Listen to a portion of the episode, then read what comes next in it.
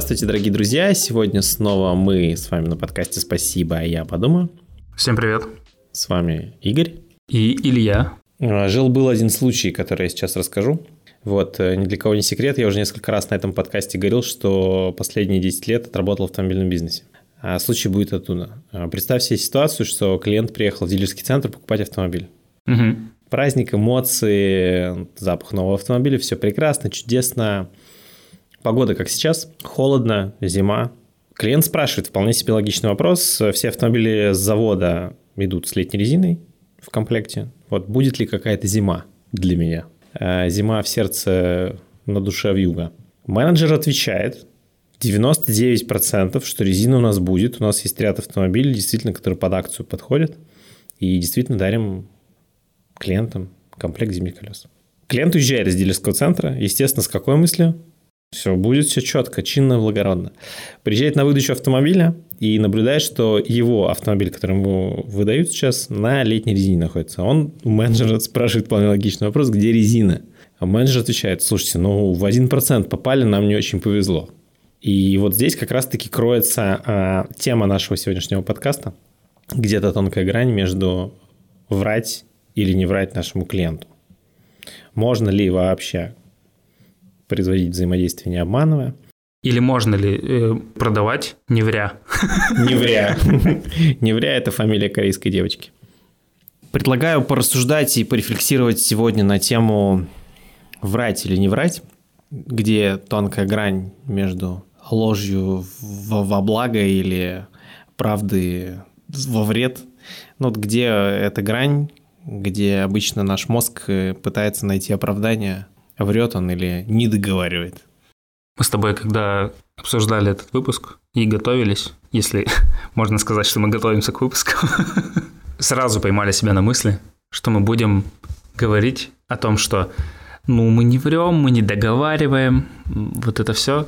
Давай попытаемся этого избегать, если получится, в рассуждениях. Ну да, я, я вначале предлагаю запустить рассуждение, которое мы с тобой за рамками подкаста как раз-таки и обсудили, тавтология. Часто мы сами себе, либо специалисты говорят, да я не врал, я просто не договаривал. Я предлагаю ответить на это ближе к концу, потому что вот я сейчас подумал, что если ты меня спросишь, можно ли, не могу ответить на этот вопрос. Я не могу утвердительно или отрицательно ответить на этот вопрос. Мне хочется будучи человеком честным и в целом подходящим к продажам довольно открыто и там, не люблю это слово, но экологично, сказать, что можно продавать клиентам, не обманывая, не, не договаривая, ну, вот все эти уловки не использовать, но как будто бы, как будто бы где-то есть ситуации, когда ты просто не можешь этого избежать. Я пока не знаю, мне вот интересно в размышление это понять. Ну, мозг, естественно, будет искать оправдание, да, и говорить, Илья, да я не обманываю, я просто немножко не договариваю. Или все так работают? Все, все, так все работают, не договаривают. Я просто, да слушай, все клиенты хотят быть обманутыми. Они когда зашли ко мне, они уже все понятно, что их нужно было обмануть. А конкуренты же так делают. Я пробовал говорить честно, они не покупают. Они хотят быть обманутыми. А, у совести же нету э, полумеры. Там в Библии есть э, заповедь «не прелюбодействуй». Нельзя же наполовину не прелюбодействовать или прелюбодействовать на три четверти. То есть либо да, либо нет. А в продажах как? Врешь или не врешь? Вот если клиент тебе говорит, видел отзыв о вас, что вы там плохо работаете в каком-то таком-то процессе, и ты же этот отзыв клиенту будешь объяснять с точки зрения положительных сторон для себя, вряд ли ты будешь все раскрывать. Вот я тебе, Игорь, говорю, вот читал про твой тренинг, что материал, у тебя сырой, недоработанный. Как ты подойдешь к ответу на этот вопрос, на претензию? Я разберусь. Но для меня не релевантный, потому что у меня не было такой обратной связи. Мы тут фантазируем. У меня был кейс, когда клиент оставил отзыв негативный о моей работе. Ну, э, скажем, не негативный, он достаточно конструктивный был, но кейс закончился не очень хорошо. Мы разошлись с клиентом. И этот отзыв как и все прочие, чаще мы пишем отзывы, когда что-то негативное произошло, чтобы помочь другим. Или когда они еще говорят, ну, 9 из 10, потому что всегда есть к чему расти. Когда ты отработал на 20 из 10, и когда он просил эм, быстро, дешево и качественно, ты разъебся просто в кровь руки стер, Говорит, ну 9, 9. Молодец, четкий вообще. Ну 9, 9. Всегда есть чему расти.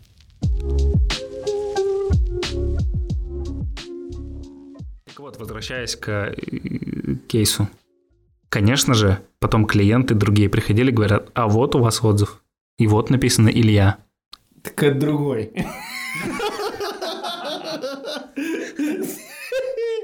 Ну, я понял, да. Ну, когда тебе э, по факту э, подтягивает. Да. Вот как, как здесь сказать, как я действовал, я попытаюсь вспомнить.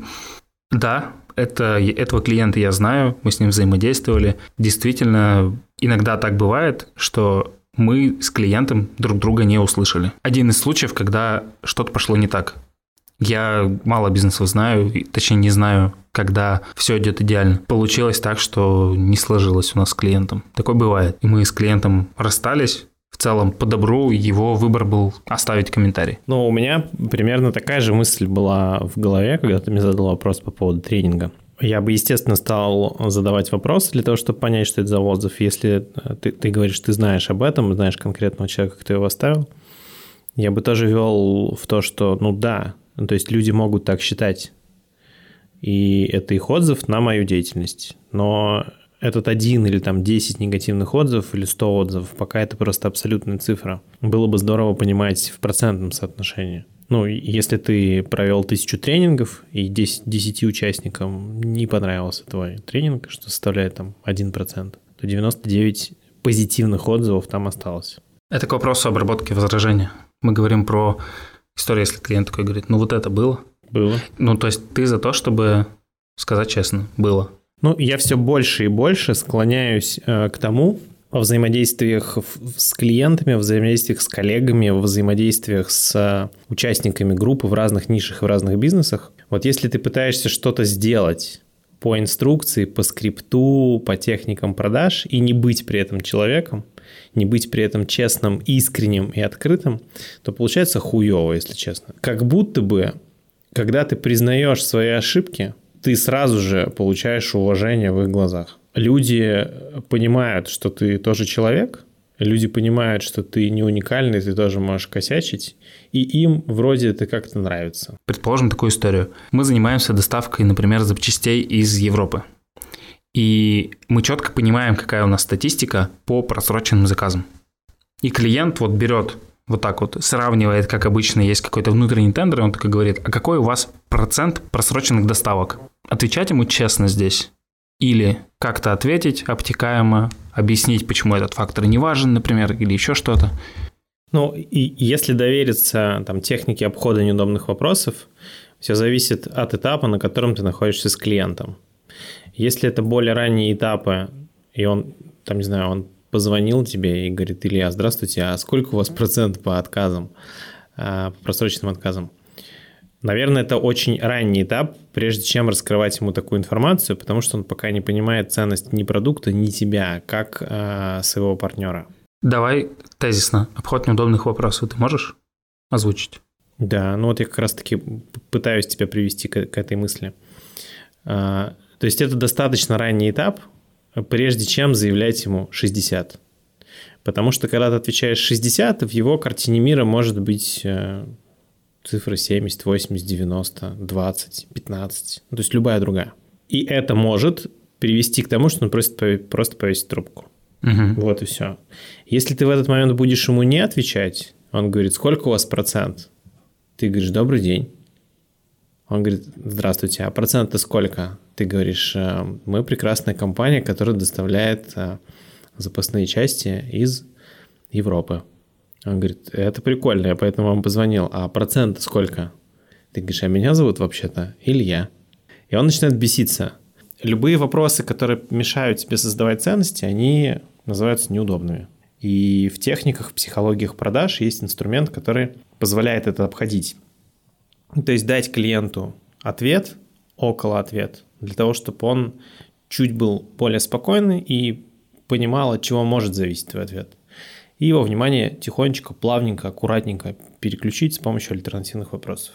Могу здесь дать комментарий, просто чтобы синхронизироваться. Мы обходим эти неудобные вопросы, на мой взгляд, потому что клиенты с одной стороны, это мешает нам продать, шкурный интерес, тут все понятно. А, но мне кажется, что это просто вот клиентское поведение в том, что они не могут взвесить все факторы для выбора подрядчика какого-то, и, как им кажется, берут самый понятный им и такие, а вот если они мне сейчас ответят, я приму решение, что это работает. При этом отсекают все другие факторы. В этом мысль. Все верно, да. Ну, то есть им кажется, что путь по достижению их к услуге или их к товару находится в факторах номер один, два, три. Ну, допустим, там цена, скорость, качество. Обычно это примерно так, да? Сколько стоит, как быстро я это получу и насколько это будет высокого или низкого качества. Ну, вообще вопрос же качества, определение качества, это, по-моему... Ну, качество сугубо для них сугубо для них. Определение в этом, да, в этом и кроется. То, да, то, есть... что, то, то, что они понимают. Но ну, в большинстве случаев это качество, это набор характеристик и свойств, подходящих конкретному потребителю, который ее запрашивает. Все верно. В нашей голове же творятся всякие разные вещи. Да? Мы приезжаем домой, хотим покушать. Открываем холодильник, там салатик стоит какой-то. Мы такие, блин, кушать хочу, салатик не хочу. Открываем морозилку, там варенички с картошечкой, с лучком. Блин, есть хочу, варить не хочу вареники. Открываем полку, там дошик стоит зелененький. Мы такие, блин, хочется поесть, но дошек заваривать не хочу, это не зожненько. И там самокат. То есть мы не всегда понимаем, что мы хотим по каким-то нашим, только нашим понятным критериям.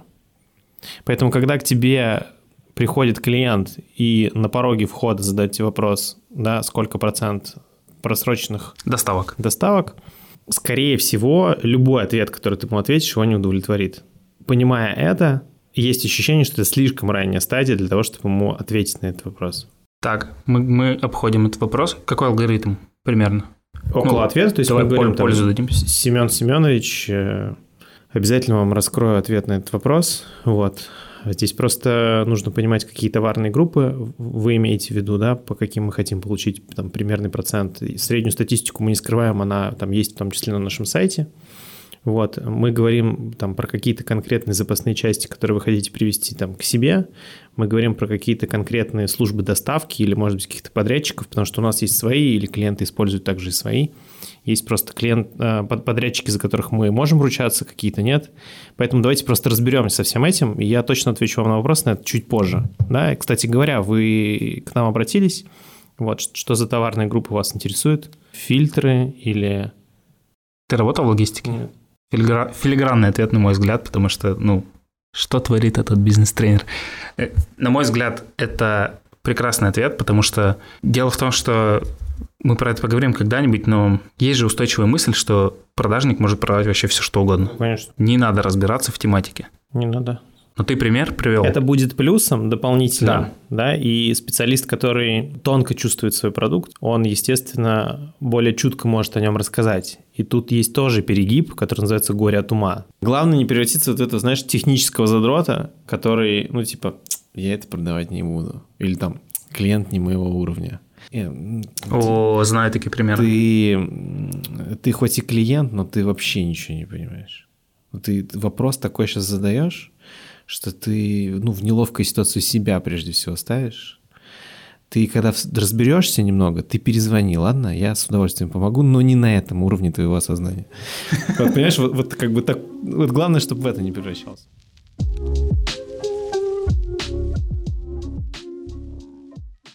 Давай к мысли тогда основной. Значит, клиент на первом, на входе задает вопрос, неудобный вопрос, мы уходим от него, и все-таки переходим... Мы, мы пока немного понимаем для клиента и что у клиента в голове. Да, угу. и по каким критериям он будет нас оценивать с точки зрения качества, стоимости, сроков и так далее. Окей. Мы переходим ближе к финальному этапу тогда с клиентом. И давай возьмем как идею, что вот вопрос, который он задает по поводу логистики, по поводу просроков, он у нас все-таки больной, да, какой-то. Мы понимаем, что у нас там открытая статистика наша, которую, допустим, мы не публикуем, но я как менеджер ее знаю.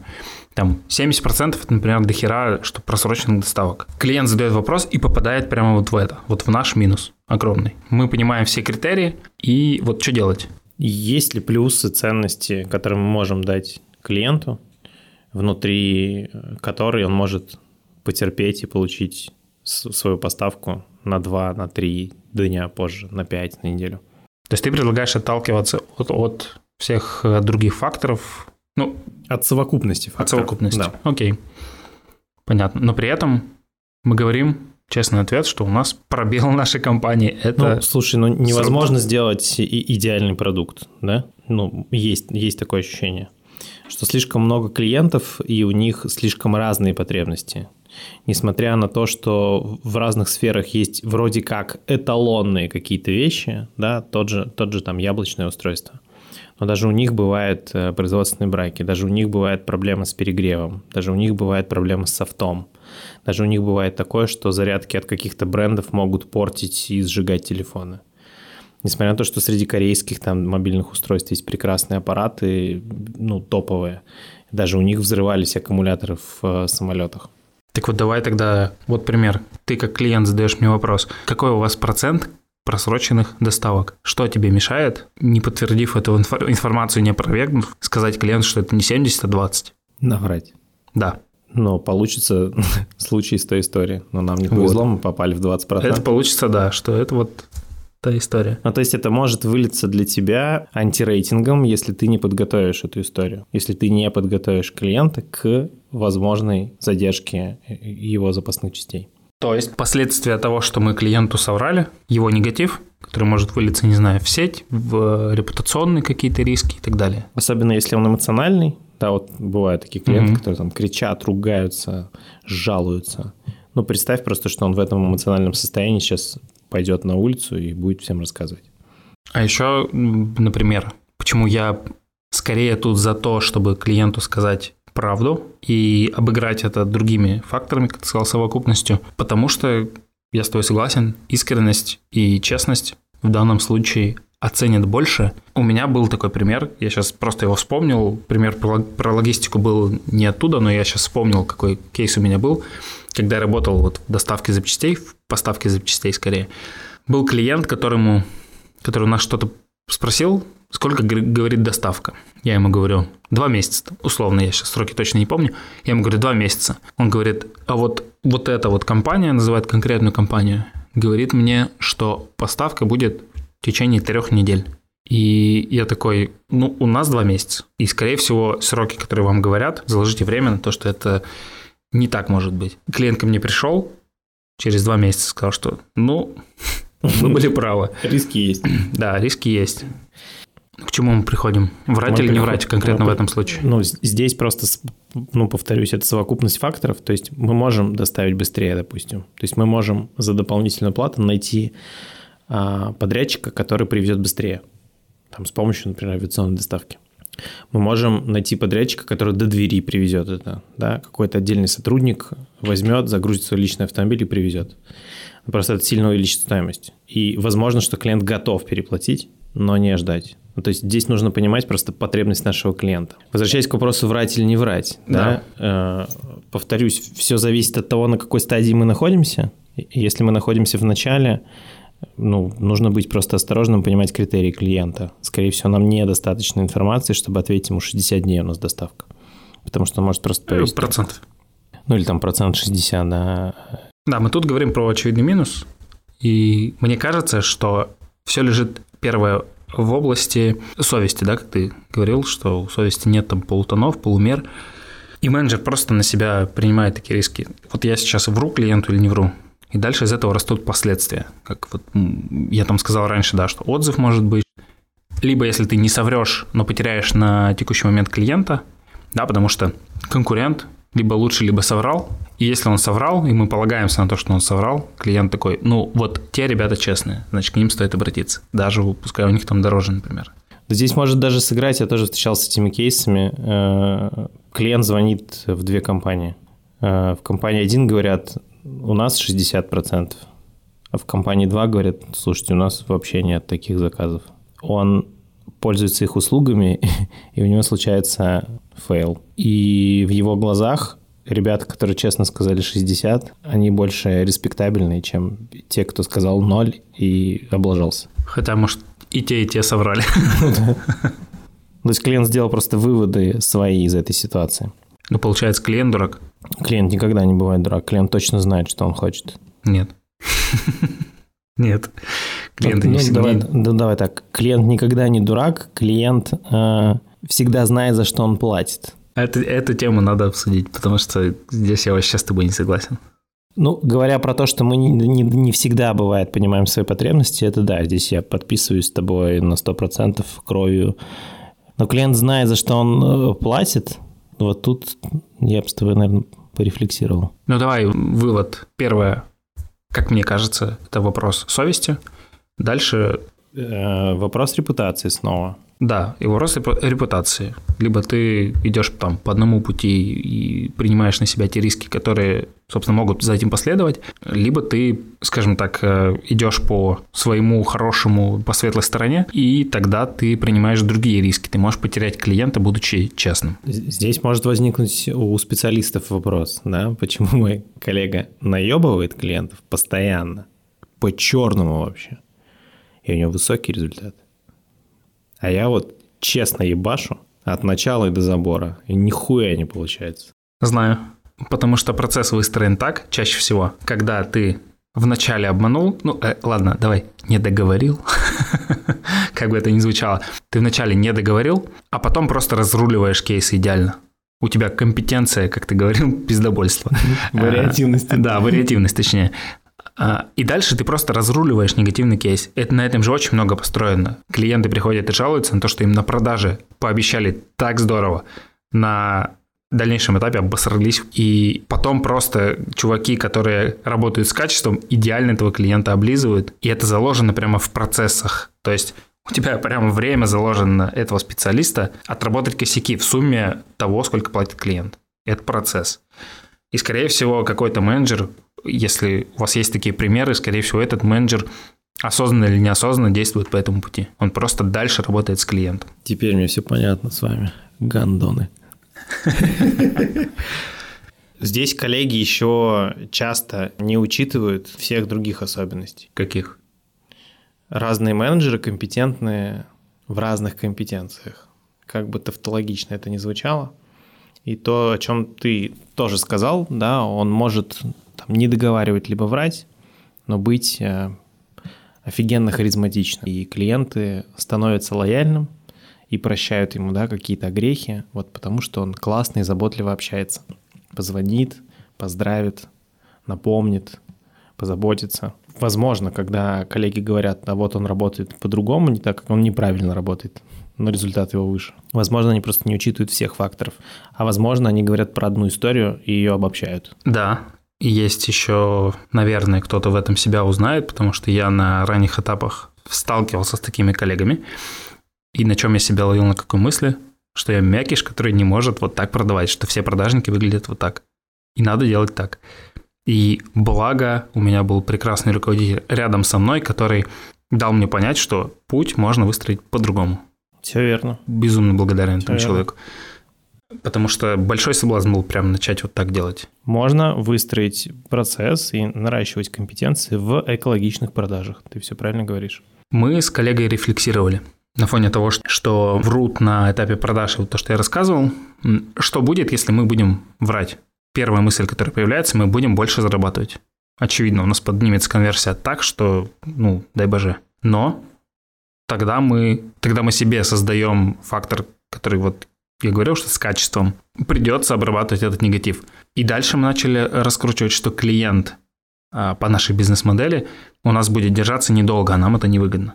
Если переложить это на другую историю, где очень часто там повторные покупки, например, случаются, то, конечно, такой клиент не будет покупать. Э, ну, ты шаришь часто. за маркетинг, ты точно знаешь, что твой действующий клиент в разы, а то и в десятки раз дешевле, чем новый приведенный. Да. Ну, то есть особенно сейчас, в особенностях супер дорогого маркетинга, легче работать со своей постоянной, лояльной клиентской базой, чем постоянно искать новых клиентов. Давай попробуем поискать пример ближе к завершению в последние там, 15 минут. Где ситуация, которая заставляет и вынуждает тебя врать клиенту? Есть ли такая ситуация? Если тебе нужно прикрыть руководство, чью, чью сторону выбрать? Ну нет, слушай, я испокон веков, меня научили работать в хорошего и плохого копа. Да, я всегда говорю о том, что ну, вот руководитель мне не согласовал. Вот руководитель самый плохой. Я тут на вашей стороне. Я тут пытаюсь быть фильтром между вами и э, плохими людьми. Давай подумаем на тему того, где менеджер просто вынужден соврать, если такие приколы какие-нибудь. Бывают такие ситуации. Я сейчас постараюсь завуалировать пример. Допустим, что ты продавец книг. У тебя крутой книжный магазин. Вот, у тебя есть э, поставщики книг, а, которые тебе предъявляют определенные требования, как книги должны быть выставлены, э, в каких цветах, там, с какими обложками, каких авторов, где они должны конкретно стоять. То есть есть какой-то там прям брендбук. Если ты его не выполняешь, то, возможно, ты лишаешься там каких-то Прав от издательств. Прав от издательств, да, допустим так. Обращается в твой магазин клиент, он, не знаю, пишет или звонит и говорит, вот мне нужна конкретная книга, вот прям вот это. Ты знаешь, что этих книг сейчас, ну, нет в России. И заказать их невозможно, потребность на эти книги есть, вот прям их действительно интересуются. Книга крутая, Книгу невозможно, там, она защищена от копирования, то есть ее невозможно как-то достать среди там, электронных каких-то книг, либо еще чего-то. Ну, допустим, что к тебе обращается клиент, и вот он конкретную книжку прямо у тебя требует. Угу. Вот. Он прямо в телефон тебе говорит о том, что Илья, я уже обзвонил множество книжных магазинов, и мне многие говорят, что есть, я приезжаю, а по факту оказывается, что нет. Если вот она у тебя, просто если есть, я приеду и куплю, а если нет, ну, будь просто со мной честен. Вот в такие условия, допустим, что клиент тебя поставил, а у тебя есть обязательства перед книжными издательствами, ты обязан говорить, что все книги всех издательств у тебя есть на полке. в наличии на полке, и ты вот прям на них смотришь. Вот что делать? Тебя поставили в такую ситуацию, когда ты вынужден сказать э, клиенту, да, есть наличие, но при этом ты понимаешь, что ты идешь на откровенный обман.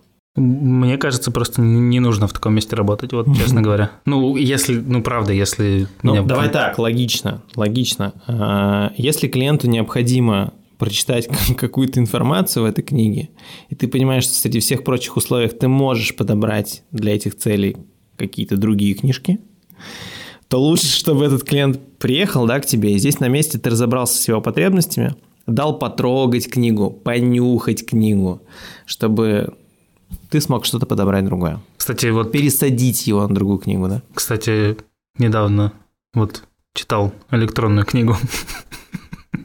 Ты хочешь бросить читать книги? Да. Книжки.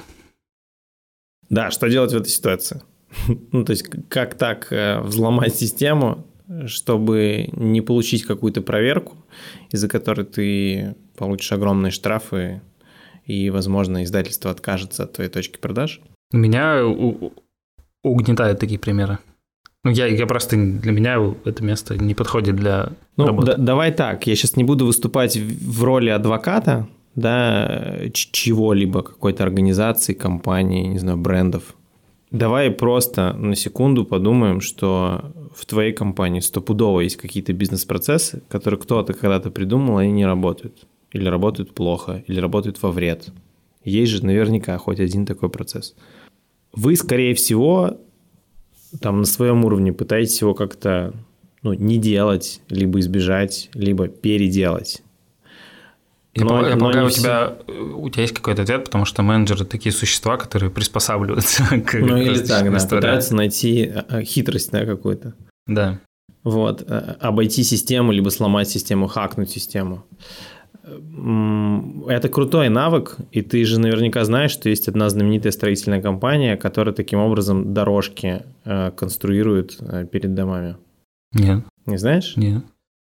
А есть одна строительная компания, я сейчас не скажу тебе там ни страну, просто вот историю расскажу, я, я не помню просто подробности. Есть одна строительная компания, вроде финская, которая никогда при облагораживании территории не заливает дорожки пешеходные. Угу.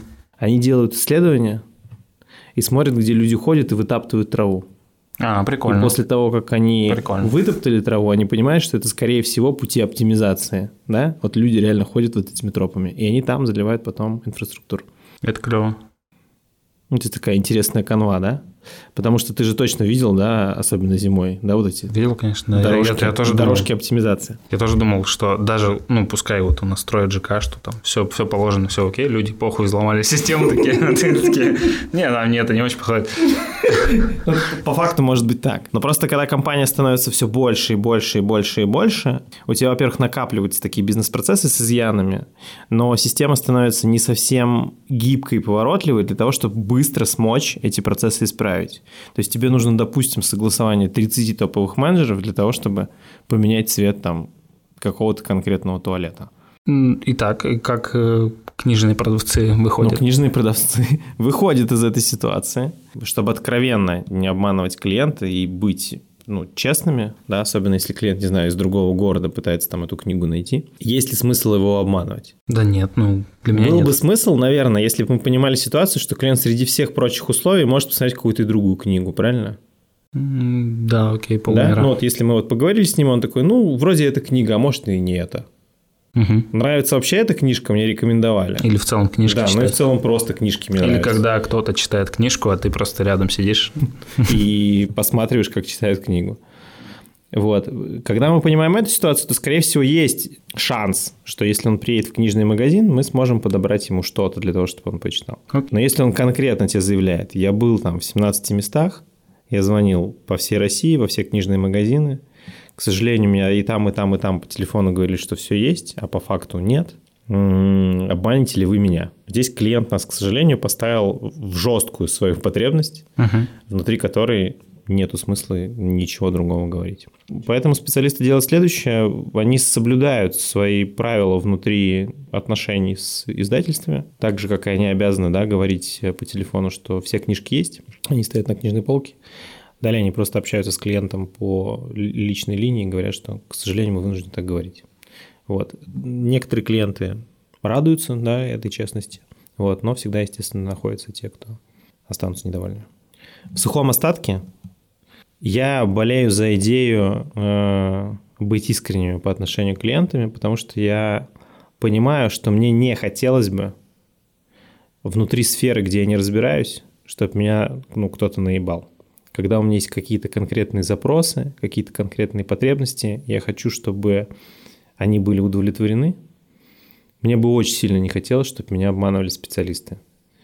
И когда я взаимодействую там сейчас со своими клиентами или обучаю специалистов взаимодействовать с клиентами, я всегда преподношу им идею о том, что чем более искренними и открытыми вы будете, тем, скорее всего, на каком-то чувственном уровне клиенты будут вам больше респектовать. Я сейчас ни в коем случае не говорю, что я хочу разрушить бизнес-процессы чьей-то компании, да, и там идите против, бунтуйте, берите топоры, мы победим это. Со временем, скорее всего, эти бизнес-процессы пропадут, потому что все больше и больше и больше людей, они болеют за честность и за открытость. Со своей стороны я придерживаюсь истории примерно той же. Я стараюсь с клиентами быть искренними, честными. Я много раз это говорил о том, что клиенты это ценят. Но если клиент не задал какой-то определенный вопрос, То я не скажу, да? то я особо не собираюсь. И это тоже путь. Ну, это тоже путь, потому что если он не подсвечивает как основную потребность, да, и зачем говорить то, о чем Да. тебя не спрашивают. Я, я про это, чтобы не было никаких мыслей, что я такой, а лишнего я не буду говорить. Есть же даже такая история в продажах, что не нужно вываливать все свои преимущества, да, которые у тебя есть, потому что это может вообще не ценно для клиента. Также и с, также и с недостатками, на мой взгляд, что не нужно их озвучивать, если это действительно не вписывается. Может быть, для клиента это вот супер неважно. Ну, поэтому почему важный вопрос в квалификации? Вот для вас, Илья, что было бы основополагающим, когда вы обратили бы внимание на сотрудничество нашей компанией? Какие важные факторы точно стоит учитывать? Илья, э, задам тебе вопрос. Ты про тот, что мы вначале да, поднимали. Ну, как Шекспир, в стиле Шекспира, Илья, врать или не врать клиент? Вот в чем вопрос. Я не- до сих пор не могу однозначно ответить. Отвечу тебе так. Здесь не все черное и белое. Ах ты, сучонок. И скорее здесь нужно смотреть на то, как ты в целом относишься. Я бы предложил придерживаться искреннего подхода а, и учитывать все факторы, в которых ты взаимодействуешь. Кстати, Игорь, возвращаясь к вопросу, что думаешь, ты врать или не врать? Я придерживаюсь примерно такой же философии. Все не так четко, как черное и белое. нужно смотреть каждую конкретную ситуацию. Нужно смотреть, что каждый из нас понимает под обманом и понимать, что там у совести нету какого-то полуответа. Есть либо ответ «да», либо ответ «нет». Поэтому если под последней концепции придерживаться, нет, не врать. Но не стоит просто подсвечивать какие-то косяки, изъяны бизнес-процессов, про которые ты знаешь, которые могут повлиять на негативный сценарий, отказ от покупки. Тем более, если клиент э, не задает этих вопросов или это вообще его не интересует. Мне нравится, что мы здесь сходимся, и что пришли примерно к единому выбору, потому что у меня, честно, не было четкого ответа. Вот если бы ты спросил вначале, мне не было четкого ответа. Да или нет? Ну, реально хотелось сначала сказать, ну, врать не надо, просто, ну, можно же не договаривать. Это же другое. Да. Друзья, к этому выпуску довольно интересно будет почитать обратную связь. Расскажите о своем мнении в личке, в телеге Игоря, в, не знаю, в... Твоей телеге. В твоей телеге пусть расскажут тоже. Это можно сделать. В отзывах на Apple Podcast, если вы слушаете это там, отзывы пишите в том числе. Интересно будет почитать, что думаете по этому поводу, потому что, ну, тема такая неоднозначная, я это знаю на примере там других диалогов с э, коллегами. По традиции вечерняя мудрость от э, Боброва. Скажу, возможно, банальные слова. Друзья, э, будьте в коммуникациях с вашими клиентами примерно такими же, какими бы вы хотели получить сами сервис, если бы вы обратились сами к себе в свою же компанию. Илья, ну и по традиции прошу тебя для наших прекрасных слушателей мудрость от тебя. Здесь, наверное, не мудрость скажу, но такое наблюдение личное. Клиент прошел какой-то свой путь, и у него есть опыт, который подтверждал, что те или иные подходы в его жизни, они работают. И не стоит беситься, когда клиент задает какой-то вопрос э, неудобный, некомпетентный и так далее. Он так пытается разобраться в ваших услугах. Цените это, используйте это как возможность и станьте для клиента тем самым проводником, ваш бизнес, вашу услугу, причините ему заботу, нанесите ему вообще все возможные добротные штуки, потому что, возможно, другие ваши коллеги, конкуренты, другие любые компании это не сделают, посчитают клиента глупым, а клиент не глупый. Он так пытается вас полюбить. Спасибо, что слушает подкаст. Спасибо, что были с нами. Благодарим за то, что вы провели это время с вами. Вам прекрасного завершения дня, если вы его завершаете, прекрасного начала дня, если вы его начинаете. Или если вы слушаете подкаст на ночь, то прекрасных добрых снов, либо того, чем вы хотите сейчас заняться. С вами был Игорь Бобров и... Илья Мельников. Камчатского светлого нефильтрованного пшеничного и красного сухого, друзья. Спасибо, что вы с нами. Пока.